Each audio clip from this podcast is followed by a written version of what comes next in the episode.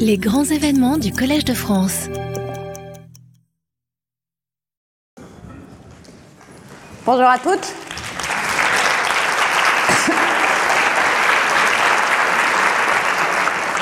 Bonjour, euh, bonjour à toutes, bonjour à tous, euh, bonne année.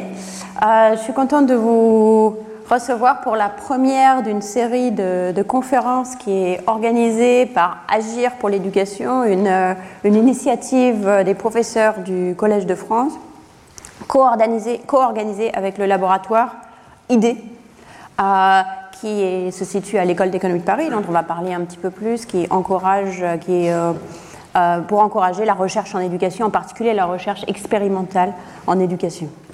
Donc ce cycle de conférences aura lieu euh, plusieurs, euh, plusieurs fois, une fois à peu près une fois par mois jusqu'à la fin de, l'année. Euh, des conférences d'une heure avec des interlocuteurs différents. Donc certains sont dans la salle. Je salue par exemple Marc Gurgan, qui vont traiter de différents, de thèmes, de différents thèmes sur l'éducation. Donc Marc la semaine prochaine parlera, de, le mois prochain parlera de, des défis de l'orientation, Abhijit Banerjee euh, de la pensée critique, Elise Willery de la, confiance et l'autonomie, donc la métacognition, et euh, Carlo Bar euh, Baronet des interventions de soutien à la parentalité pour les jeunes enfants. Et tout cela sera donc basé sur des recherches euh, spécifiques, euh, souvent une expérience euh, qu'on verra en détail. Donc ce que je veux faire aujourd'hui, euh, c'est vous donner un petit aperçu de pourquoi expérimenter en éducation, euh, pourquoi et qu'est-ce que j'entends par expérimenter d'ailleurs, parce que le terme expérimenter est utilisé un petit peu euh, à tort et à travers, donc on va essayer de le mettre dans le bon sens pour, le, pour les besoins de, ce cycle de conférences.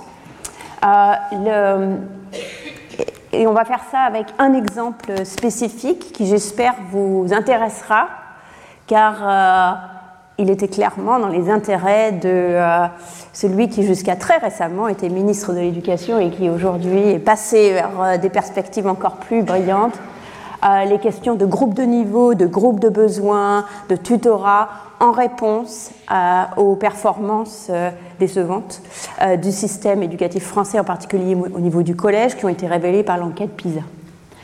Euh, donc, euh, il se trouve qu'il était de toute façon dans, mes plans d'utiliser euh, cette idée, cet exemple d'enseignement différencié sur lequel il se trouve que j'ai travaillé depuis maintenant à peu près 25 ans pour cette première leçon. Donc, ça, trouve, ça tombe très bien. pour nous accompagner, un petit personnage, Nilou. pour, je, dois avouer que c'est un effort un peu un effort d'autopromotion, un petit peu, un petit peu, euh, peut-être d'un petit. J'espère que vous ne trouverez pas de mauvais goût, euh, et, euh, mais en particulier pour les enseignants dans la salle et les grands-parents. Peut-être que entre les enseignants et les grands-parents, c'est une grande partie de la salle. J'ai écrit dix livres destinés aux enfants. pour, les, pour introduire chez les enfants qui sont illustrés par ces magnifiques, illustrations de Cheyenne Olivier, destinées aux enfants de, de, de 5 à 8 ans, avec, euh, avec ou par euh, un adulte bienveillant avec eux, que ce soit un enseignant ou euh, un parent, un grand-parent, un grand frère, pour les introduire dans chaque album une, euh, une, notion sur la vie des enfants qui vivent dans la grande pauvreté. Euh, donc c'est des enfants qui vivent pas en France, c'est des enfants qui vivent dans un village non identifié, mais plutôt dans, le, disons, dans ce qu'on pourrait appeler le sud global. Mais il se trouve que la problématique de l'éducation euh, qui est couverte dans le premier livre, Nilou fait l'école buissonnière, oups, Nilou finit l'école buissonnière, on va trouve à des échos très très clairs dans ces débats que nous avons euh, sur la pédagogie euh, différenciée, les groupes de niveau, etc., qu'on peut, trouver, qu'on peut trouver en France. Donc aujourd'hui, Nilou va nous accompagner un petit peu et j'espère que vous, vous, feuilletterez les livres et vraiment mon, mon, espoir, ce serait que ça puisse être introduit dans les classes et travailler avec les enfants pour les, leur permettre de découvrir des, des problématiques auxquelles finalement ils sont très peu exposés et quand ils le sont pas forcément très bien avec des, en termes de les, ressources euh, qui sont à notre disposition pour parler de pauvreté aux enfants sont assez, euh, assez pauvres. Donc dans ce premier album, elle a du mal à se lever, elle n'aime pas aller à l'école.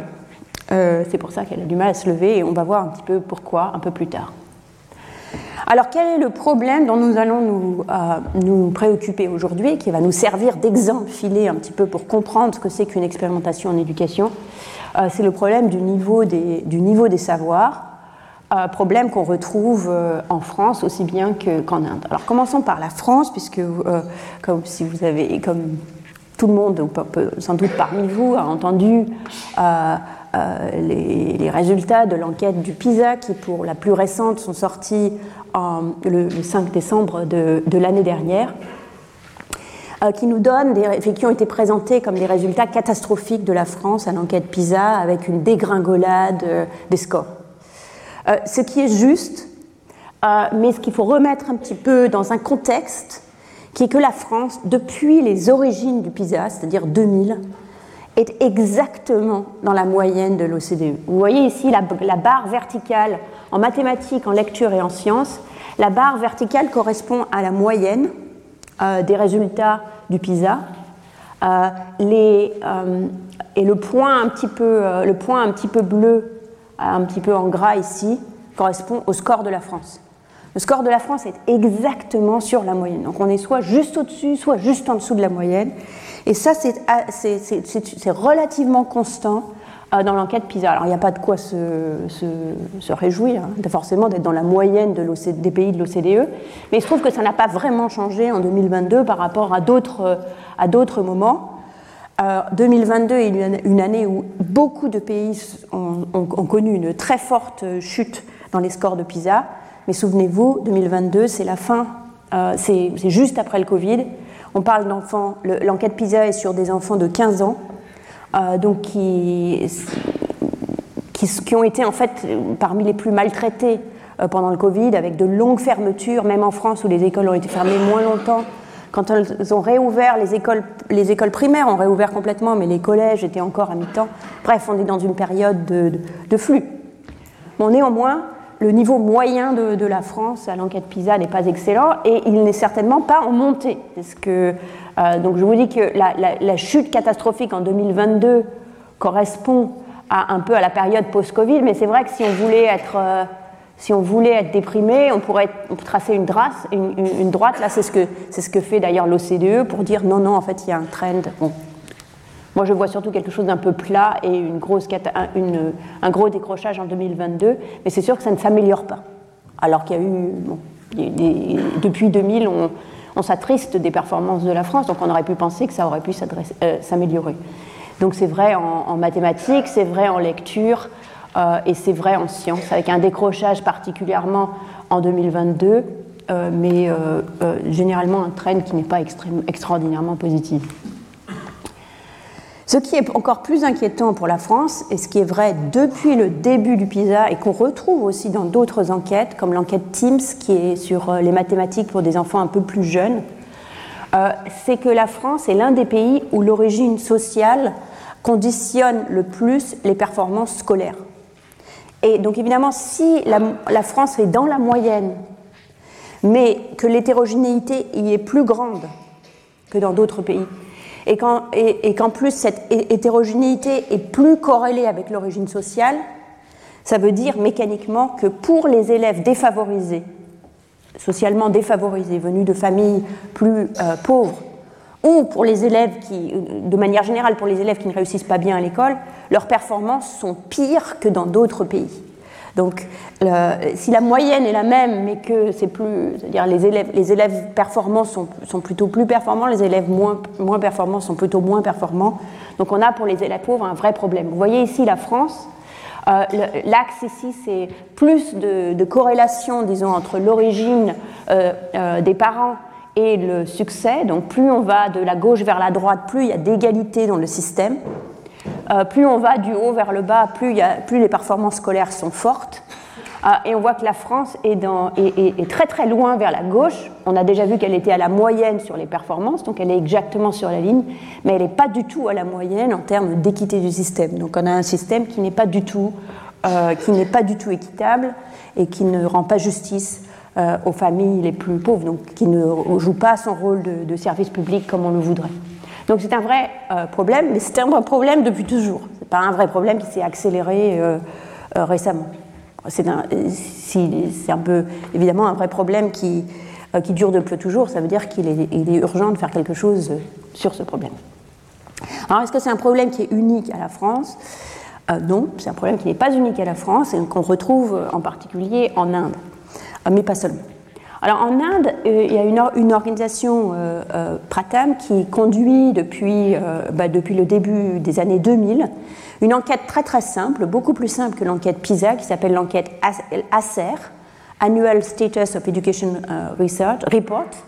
Et ce qu'ils font, c'est qu'ils vont vraiment dans tous les districts de l'Inde et, et ils accumulent un échantillon ils vont voir les enfants et leur posent des questions très simples pour élaborer leur niveau en lecture euh, et leur niveau en, arithmétique, en fait, avec des, soustractions simples de deux, chiffres à deux chiffres. Euh, pour l'arithmétique, s'ils n'y arrivent pas, on leur, on leur fait reconnaître des chiffres. S'ils n'y arrivent encore pas, ben, ils ne savent rien faire. Et s'ils y arrivent, par contre, on, on, les, on essaye de leur faire faire une division. Pour la lecture de même, on commence par leur faire lire quelques mots. S'ils y arrivent, on leur fait lire une phrase puis un paragraphe. S'ils n'y arrivent pas, on leur fait reconnaître des lettres. Et puis comme ça, on les classifie très simplement euh, comme niveau de, euh, de, de, connaissance. Donc c'est pour des élèves plus, jeunes. Depuis euh, les débuts d'ACER, ça a commencé avant 2011, mais je vous montre ici les résultats de 2011 à 2016, donc pré-pandémie. Depuis les débuts d'Acer, on a un petit peu même, même, le même résultat que, que sur le PISA en France, c'est-à-dire une stagnation à un niveau euh, qui n'est pas acceptable. Euh, puisque, par exemple, on voit ici sur ce graphique que moins de la moitié des enfants euh, du niveau CM2 en Inde sont capables de lire au niveau, un paragraphe simple du niveau CE2.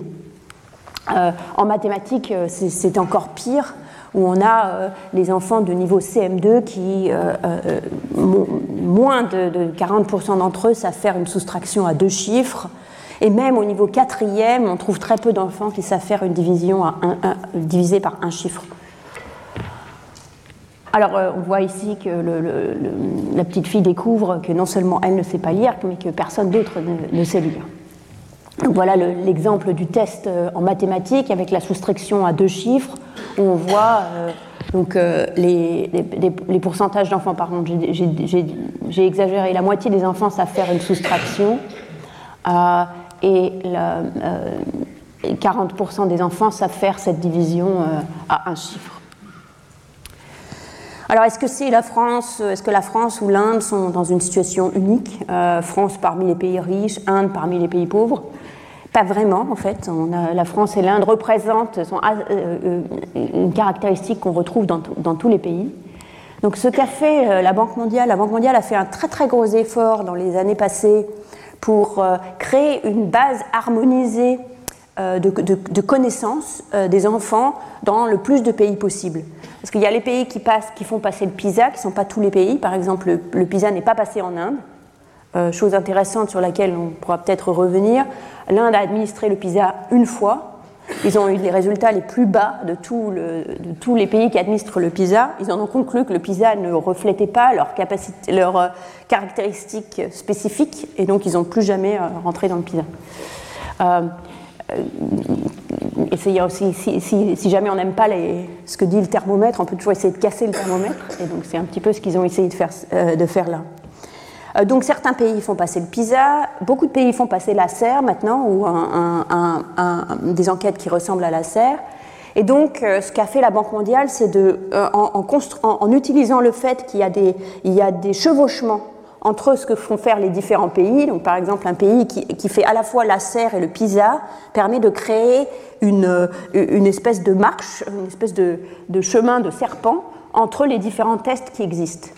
Euh, parce qu'il y a la serre, il y a le PISA, il y a le PASSEC, etc. Bref, euh, donc ça permet de mettre tout le monde sur une base euh, plus ou moins uniforme et donc de comparer les performances des pays les plus riches jusqu'aux pays les plus pauvres.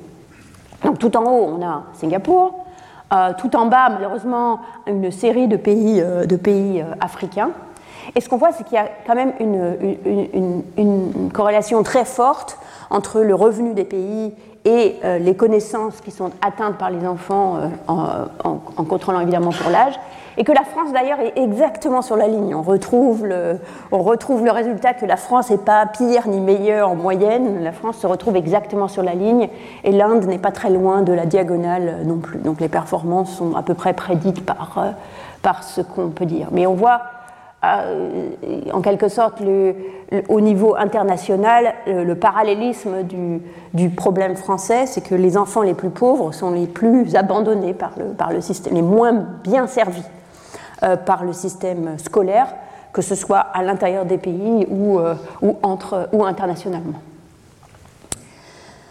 Par ailleurs, on peut aller même une étape plus loin et euh, se demander, donc non seulement les enfants ont du mal avec euh, euh, ces, connaissances, à acquérir, les, connaissances abstraites de base, mais il semble aussi qu'ils ont du mal à les utiliser dans la vie courante. ce qui est pertinent pour le, le, PISA, parce que le PISA est un test qui demande aux enfants non, pas de résoudre des problèmes abstraits, mais de résoudre des problèmes plus concrets, euh, comme par exemple, donc c'est plutôt des problèmes qui sont, euh, plutôt que de demander 25 plus 7, on dit euh, un tel enfant a 25 billes, on en rajoute 7, ça fait combien de billes au total? Ou pour utiliser la règle de 3, si vous avez une solution de réhydratation qui est bonne pour pour 35 litres et que vous avez 40 litres, combien de paquets combien de parties de paquet il vous faut, quelque chose comme ça. Alors, est-ce que les enfants savent faire ça Et est-ce que, euh, au contraire, les enfants qui ont des connaissances, parce qu'il y a beaucoup d'enfants qui, on a l'impression, utilisent euh, des connaissances mathématiques dans leur vie. Donc, c'est quelque chose qui m'a toujours euh, frappé. C'est en Inde les résultats très faibles des, enfants d'Acer qui, qui formaient un contraste avec le fait qu'on voit des enfants sur les marchés qui calculent extraordinairement rapidement, qui rendent la monnaie, qui n'ont pas l'air de se tromper. Et donc je m'étais toujours posé la question de est-ce que c'est une illusion, ces performances sur les marchés? Est-ce que c'est une question de sélection, qu'on prend les meilleurs mathématiciens pour aller sur le marché? Est-ce qu'en fait ils se trompent et qu'on s'en rend pas compte Et donc du coup, euh, avec Abedit Banerjee et Lise Pelke, une euh, euh, scientifique, une une psychologue spécialiste de sciences cognitives à Harvard, on a réalisé euh, plusieurs enquêtes à Calcutta et à Delhi sur les marchés euh, pour euh, d'abord vérifier si les enfants savaient bien calculer, les enfants qui travaillaient sur les marchés savaient bien calculer, et ensuite pour comparer ces performances avec des performances à des problèmes de type classique, tels qui pourraient être présentés à l'école.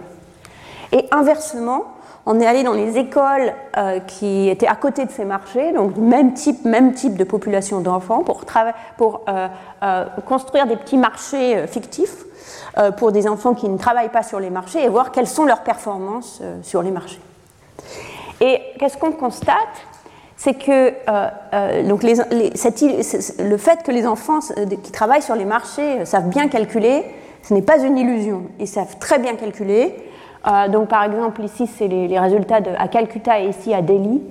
Euh, ce qu'on a fait, c'est qu'on a envoyé des, enquêteurs euh, sur les marchés pour acheter deux légumes, par exemple des aubergines et des tomates, donner plus que nécessaire, et l'enfant doit rendre, enfin, la personne qui travaille, enfin, on est allé voir que les enfants ou les adolescents doivent rendre la monnaie correctement.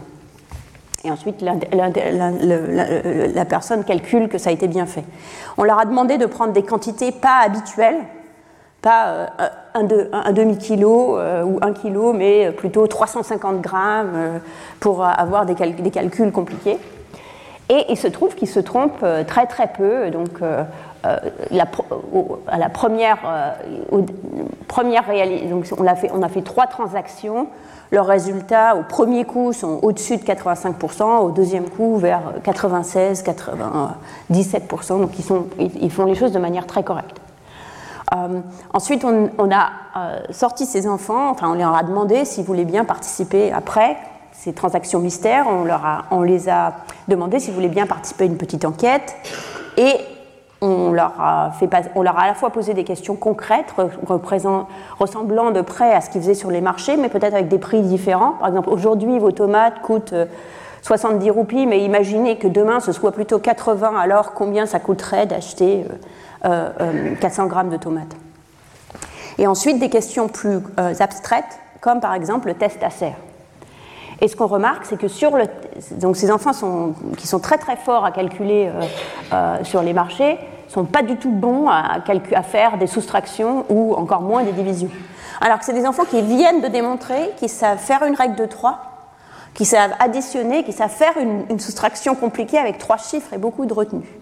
Mais quand on leur demande une soustraction beaucoup plus simple dans le cadre d'Acer, tout d'un coup, il n'y a plus personne qui est capable de le faire. Donc ça, c'est ce qu'on voit à Calcutta et à Delhi. Et en particulier, si on, compare leurs performances avec les enfants des écoles, les enfants des écoles à Delhi sont plutôt au-dessus de la, moyenne nationale. Trois quarts d'entre eux savent faire euh, une, soustraction, 56% euh, savent faire euh, une, division.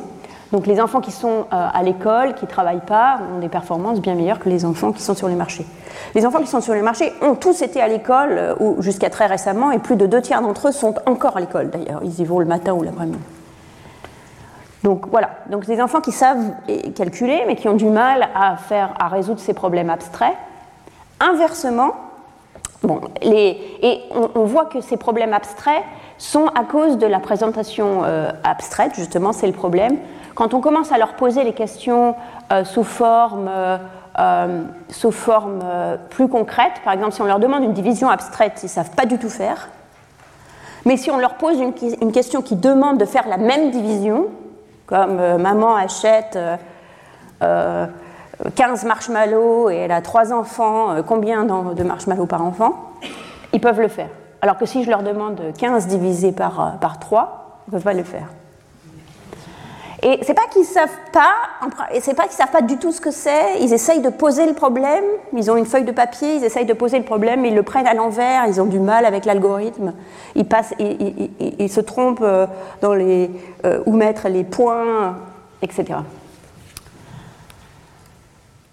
Alors pendant ce temps, les enfants, les enfants euh, à l'école, les enfants à l'école, bon, ils essayent d'apprendre.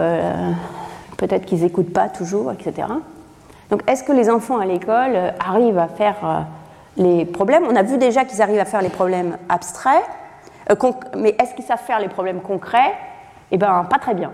Là où les enfants qui travaillent sur les marchés arrivent à faire ce type de problème dans leur pratique plus de 90% correct, les enfants qui sont à l'école, moins de deux tiers d'entre eux savent faire le problème, mais ça surestime complètement leur performance parce que ils mettent à peu près 20 minutes pour résoudre le problème quand on leur donne un temps infini, ce qu'on a fait dans cette étude-là. Et ils ont leur feuille de papier et ils calculent, ils font des additions répétées, etc. Ils finissent par arriver à la solution, euh, la moitié du temps, presque deux tiers du temps, euh, mais d'une manière qui est absolument pas pratique, euh, pas praticable.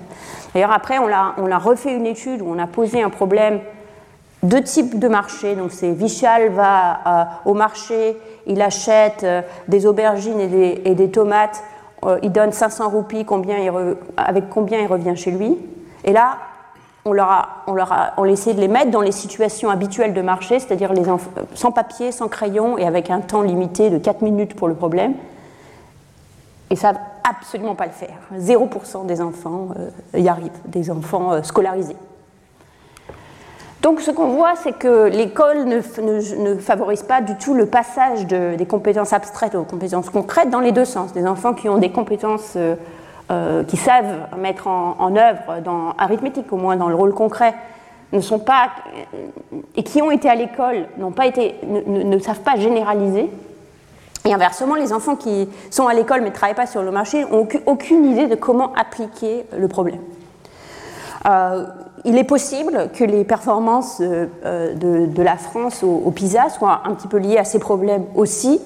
C'est-à-dire que, comme le PISA pose des problèmes concrets, il est possible que les enfants français euh, aient aussi particulièrement du mal à passer de, l'application d'algorithmes à l'application dans des, situations où il faut montrer de la flexibilité pour appliquer des compétences à des situations plus concrètes. Alors tout ça, évidemment, c'est un ensemble de problèmes, hein, des systèmes éducatifs qui ne sont pas performants, qui ne sont pas performants pour les, en particulier pour les enfants les plus défavorisés, un problème qu'on trouve dans le monde et qu'on trouve en France aussi. Alors, que faire? Alors, Notre ancien ministre a proposé un choc des savoirs et a proposé une, série d'idées. Euh, des idées qui, sont pas, qui existaient déjà, qui étaient déjà dans le paysage, dont on avait déjà parlé, puis euh, comme euh, est-ce qu'il ne faudrait pas faire des classes de niveau, est-ce qu'il faudrait organiser du soutien scolaire, ça, c'est pas quelque chose qu'il a vraiment proposé, mais est-ce qu'il faudrait payer mieux les, professeurs? Est-ce qu'il faudrait plus de bâtiments? Est-ce qu'il faudrait plus d'ordinateurs? Est-ce qu'il faudrait des classes de remise à niveau, des prépas lycées, des choses comme ça? Est-ce qu'il faudrait euh, incorporer la méthode de Singapour, qui est justement euh, est, fondée sur cette idée qu'il faut passer du, qu'on passe en fait du concret à l'abstrait, où dans la méthode de Singapour, les enfants commencent par manipuler euh, des objets, et puis ensuite ils, ont des graphes, et finalement ils passent à l'abstrait. Est-ce que c'est ça Est-ce que, est que aucune de ces, est-ce que ces solutions euh, pourraient être, euh, pourraient régler le problème? Alors c'est très bien qu'on, première chose, on peut pas essayer, on peut pas réussir sans avoir essayé. Donc le fait qu'on se préoccupe de cette question et clairement, et en particulier qu'on se préoccupe du collège, qui a été un petit peu laissé de côté jusqu'à maintenant, est une excellente chose. Mais où aller? Est-ce qu'on lance une grande réforme sur une intuition? Euh, et on l'évalue après coup en voyant si on fait mieux au PISA l'année prochaine, par exemple? Ou en utilisant les grandes euh, évaluations euh, qui, ont, qui ont été introduites pour les enfants en CP, en 6e, pour, euh, ou, euh, on pourrait en rajouter dans d'autres plus grandes classes pour euh, regarder avant, après, est-ce que, est que d'introduire par exemple les classes de niveau au collège font une différence? Ou alors, autre méthode, donc ça c'est un petit peu ce qui a été proposé pour, puisque l'idée est de commencer la réforme des groupes de niveau maintenant, c'est clairement ce qu'on a en tête, on met ça en place, puis après on voit, on essaye de, surveiller ce qui se passe, de comparer les performances au cours du temps.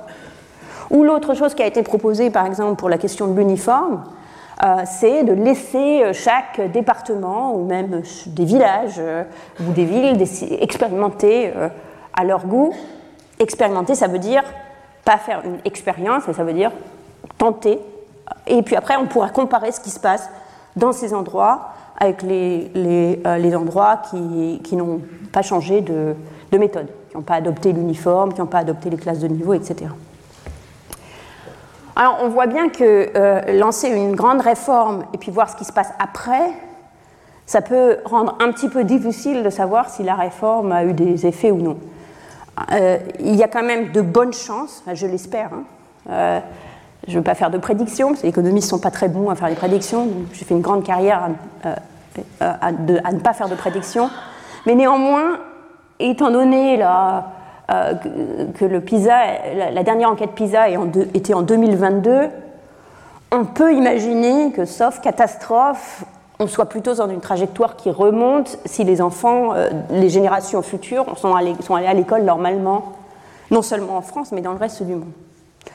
Euh, je pas, un, un, pronostic, mais imaginez que ce soit vrai. Dans ce cas-là, les performances scolaires vont remonter mécaniquement. Pas parce que quoi que ce soit se soit produit, mais simplement parce que les années seront plus normales.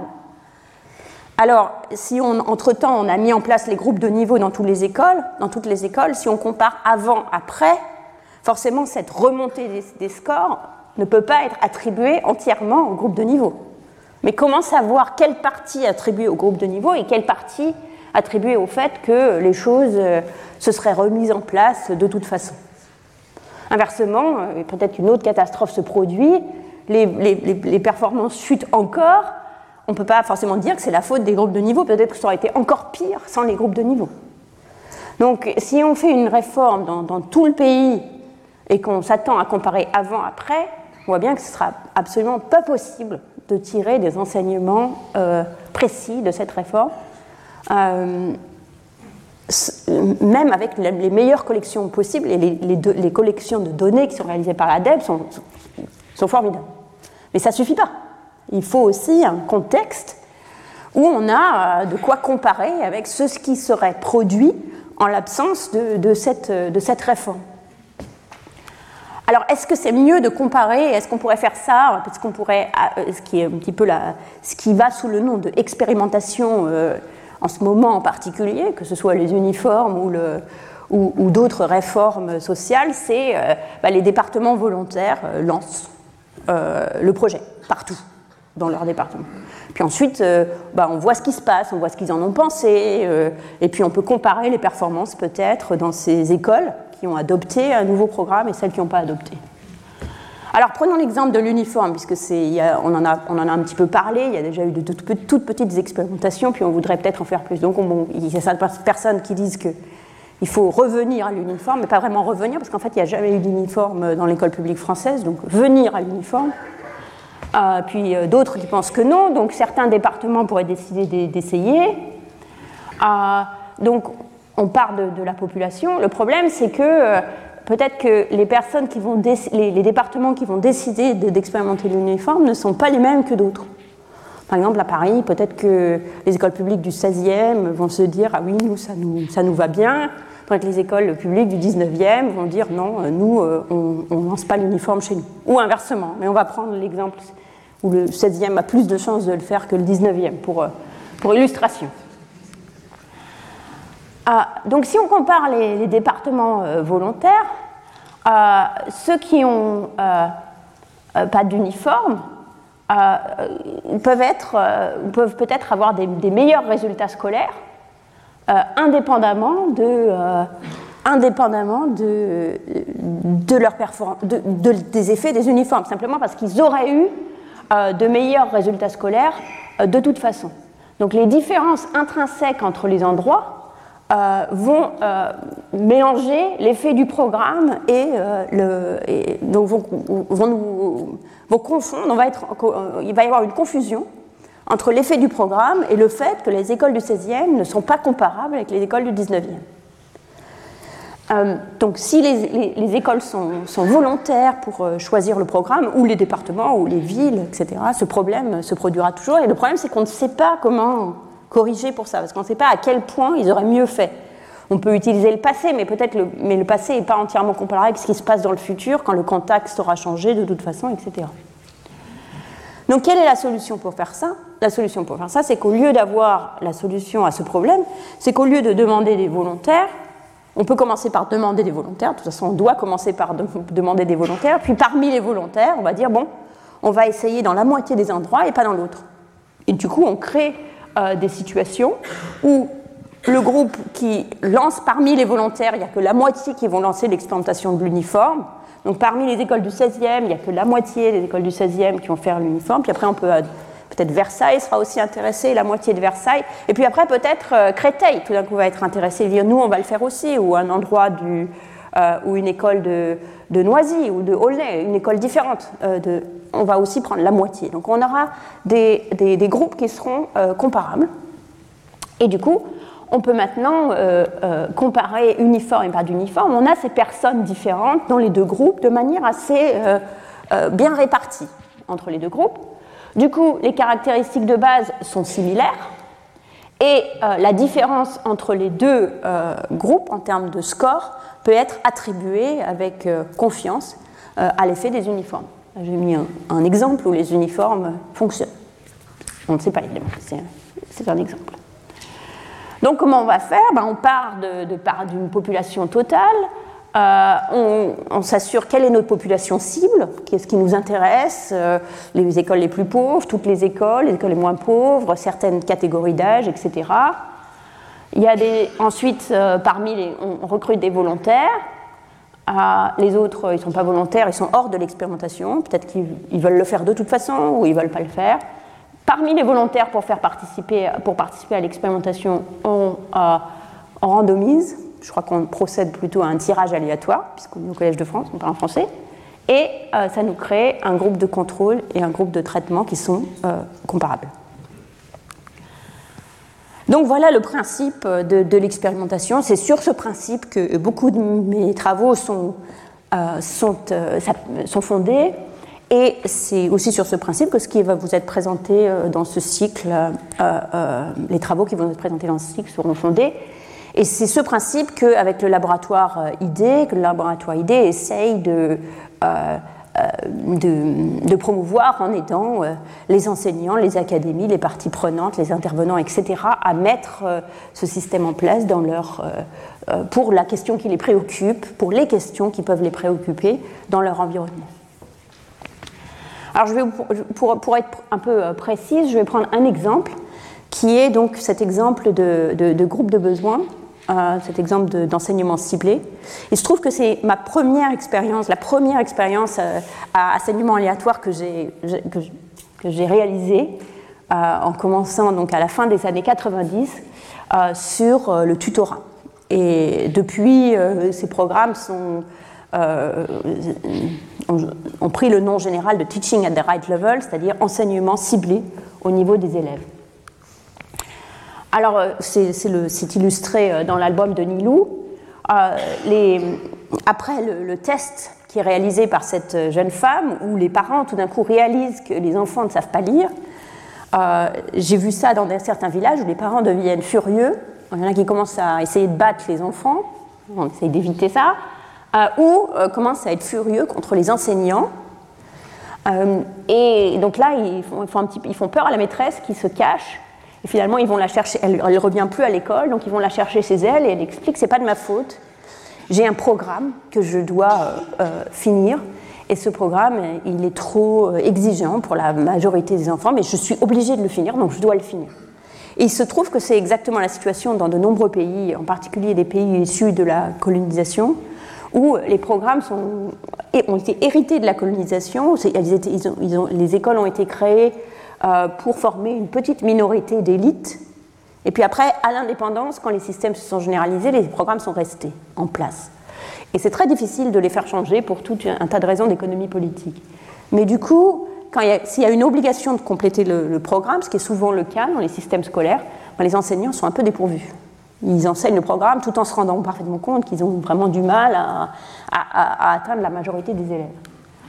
Alors, quelle est la, solution? La solution qui est préconisée par euh, cette ONG, la même qui fait les tests d'ailleurs, euh, Pratam, euh, pour résumer ce grand graphe, c'est jeter le manuel et les, et, les, et les, programmes à la poubelle et concentrez-vous sur ce que les enfants savent et enseignez-leur à leur niveau. Donc ce qui se passe, c'est que dans les écoles pour euh, soit quelques semaines par an, selon les versions du programme, le, programme, existe sous des tas de couleurs différentes, mais soit quelques semaines par an, soit euh, une heure par jour ou un jour par semaine. Les enfants ne sont plus dans leur classe habituelle, mais sont regroupés non par âge, mais par euh, niveau. Donc, par exemple, s'il y a des enfants qui sont en CM2 qui ne savent pas reconnaître les lettres, ils vont dans le groupe pour apprendre les lettres. Et ce, euh, ces, niveaux sont, réévalués euh, très très fréquemment pour permettre aux enfants de, progresser rapidement. Par exemple, des enfants plus âgés qui n'ont jamais appris à lire euh, peuvent apprendre à lire extrêmement rapidement. Donc ils peuvent progresser de niveau en niveau. Et il y a des, y a des, des, évaluations très très régulières qui permettent aux enfants d'être dans le groupe de besoins qui leur correspond donc ce programme a été maintenant euh, mis en place dans, plusieurs endroits. Donc là, on voit euh, une, modalité de mise en place, c'est les jeunes du village qui vont se former et qui deviennent volontaires pour, euh, faire du tutorat dans, les écoles sur ce mode. Donc là, on voit dans, l'album de Nilou les, grands frères, les cousins qui vont en ville pour se former.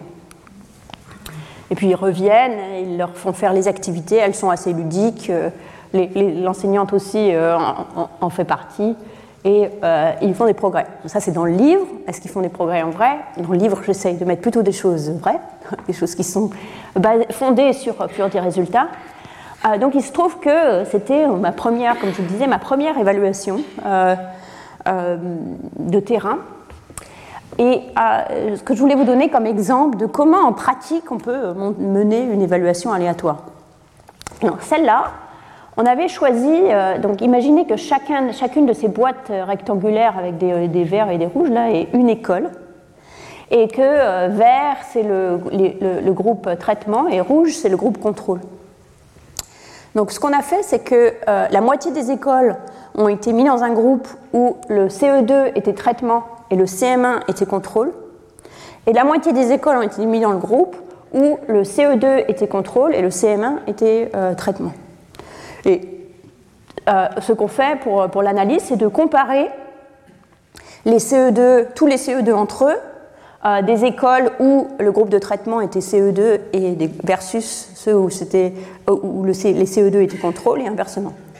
Donc toutes les écoles reçoivent quelque chose, mais euh, dans, des classes différentes. C'est un système où il n'y a pas vraiment de... Les classes sont très...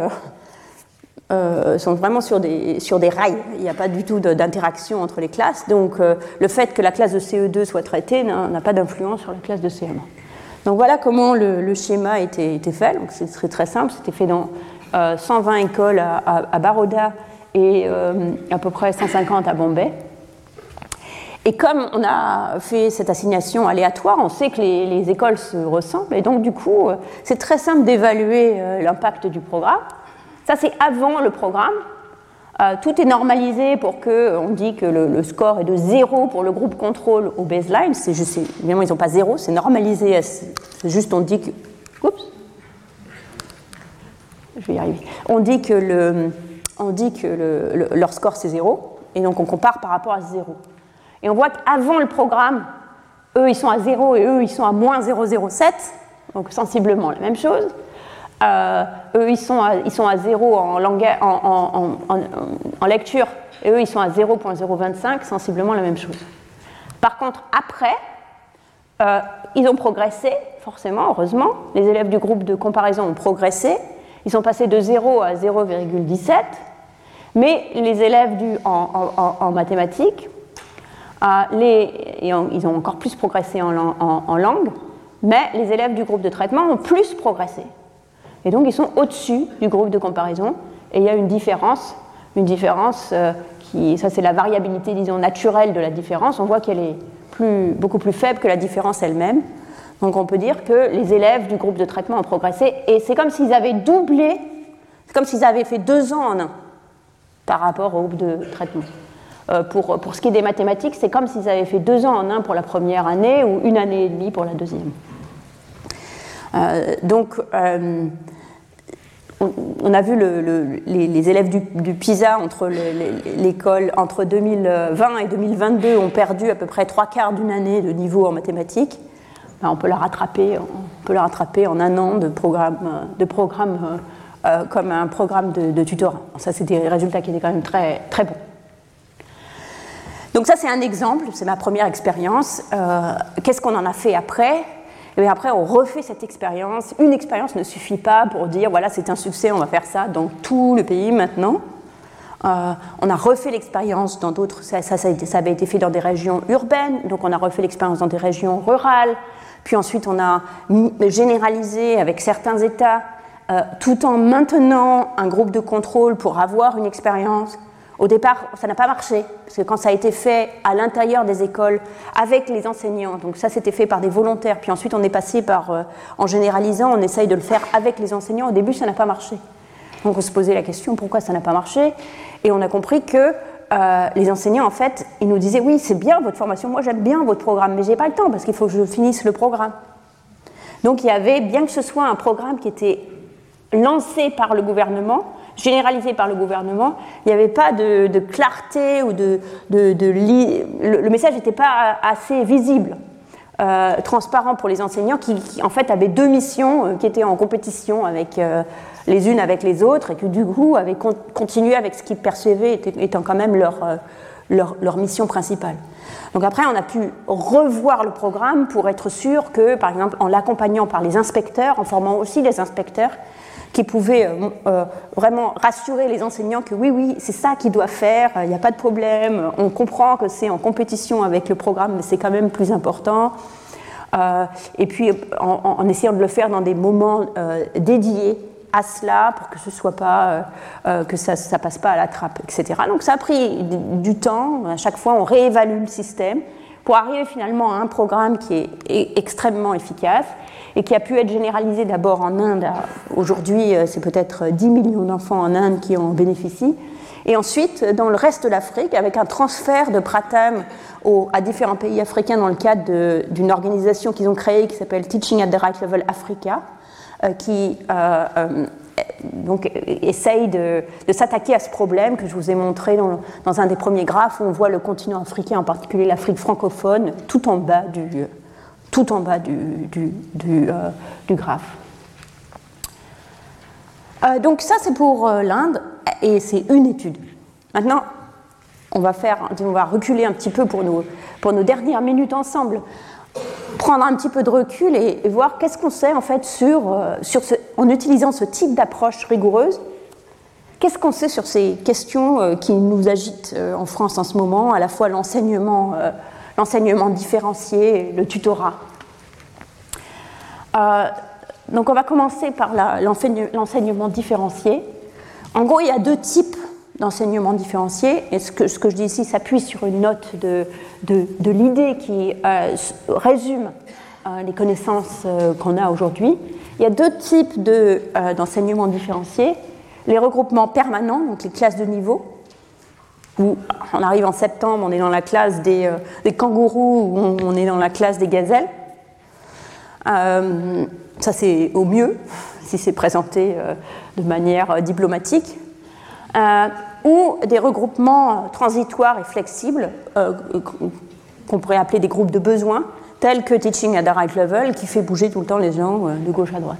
Alors qu'est-ce qu'on sait là-dessus? Il se trouve qu'il y a une méta-analyse de Education Endowment Fund aux, États-Unis, en Angleterre qui compare, qui regarde, et donc ça c'est à chaque fois une étude sur un type de, regroupement euh, euh, et qui montre l'effet qu'a trouvé cette étude avec la variabilité autour de cet effet. Donc zéro, c'est euh, qu'il n'y a pas d'effet. Si la grande barre recouvre zéro, on peut dire que c'est comme si ce programme n'avait pas été efficace. Alors qu'est-ce qu'on voit quand on regarde toutes ces études? Donc c'est des études de, de, de, tous des, types de classes de niveau.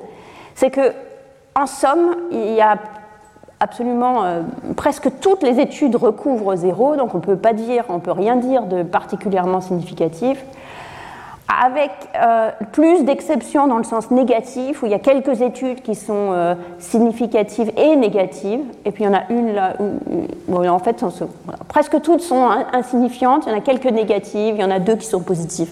Mais dans l'ensemble, on trouve pas, il n'y a pas de, sur quand même un grand nombre d'études euh, on ne peut pas dire que les classes avaient regroupement permanent aient fait leurs preuves, en tout cas pas suffisamment, disons, pour qu'on puisse généraliser sur la base de cela. Par contre, les regroupements, euh, les regroupements donc ça c'est les regroupements permanents. ça c'est le, secondaire en particulier et, le, primaire. Dans le primaire, il y, a des, résultats un petit peu plus positifs dans le primaire, mais aussi des résultats négatifs. Donc dans l'ensemble, les regroupements permanents sont une méta-analyse, l'état des savoirs n'est pas tellement concluant. Par contre, euh, si on prend les regroupements euh, transitoires et flexibles, comme les groupes de besoins au sein de la classe, l'apprentissage en petits groupes, le tutorat, les résultats sont beaucoup plus encourageants. Vous voyez qu'une grosse partie des études euh, a des résultats significatifs et positifs.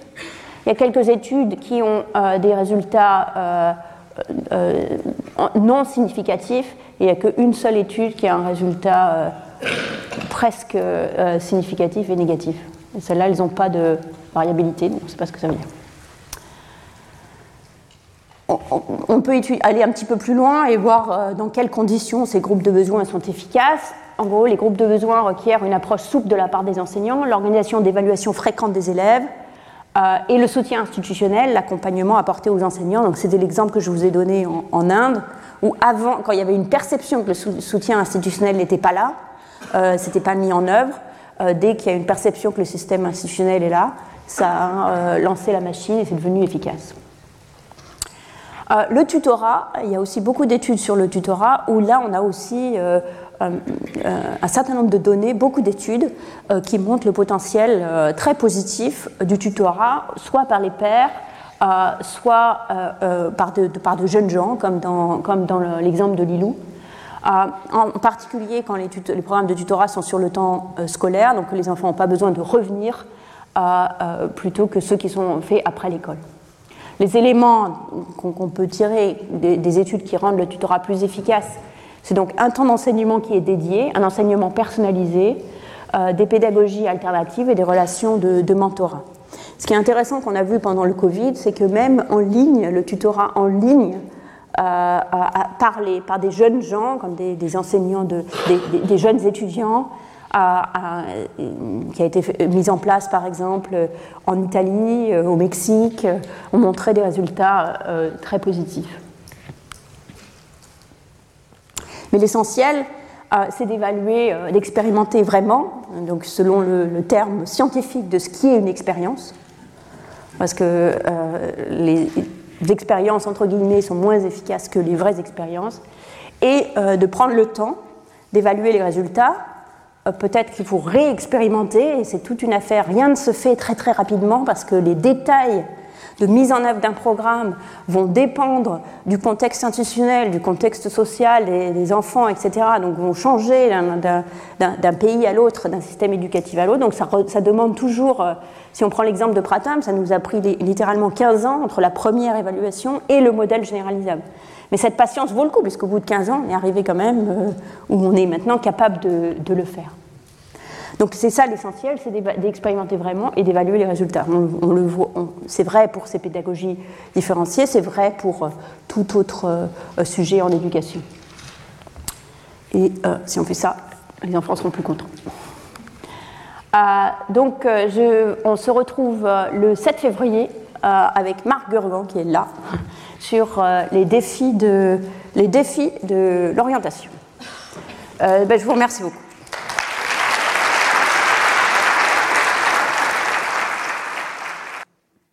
Retrouvez tous les contenus du Collège de France sur www.colège-2-france.fr.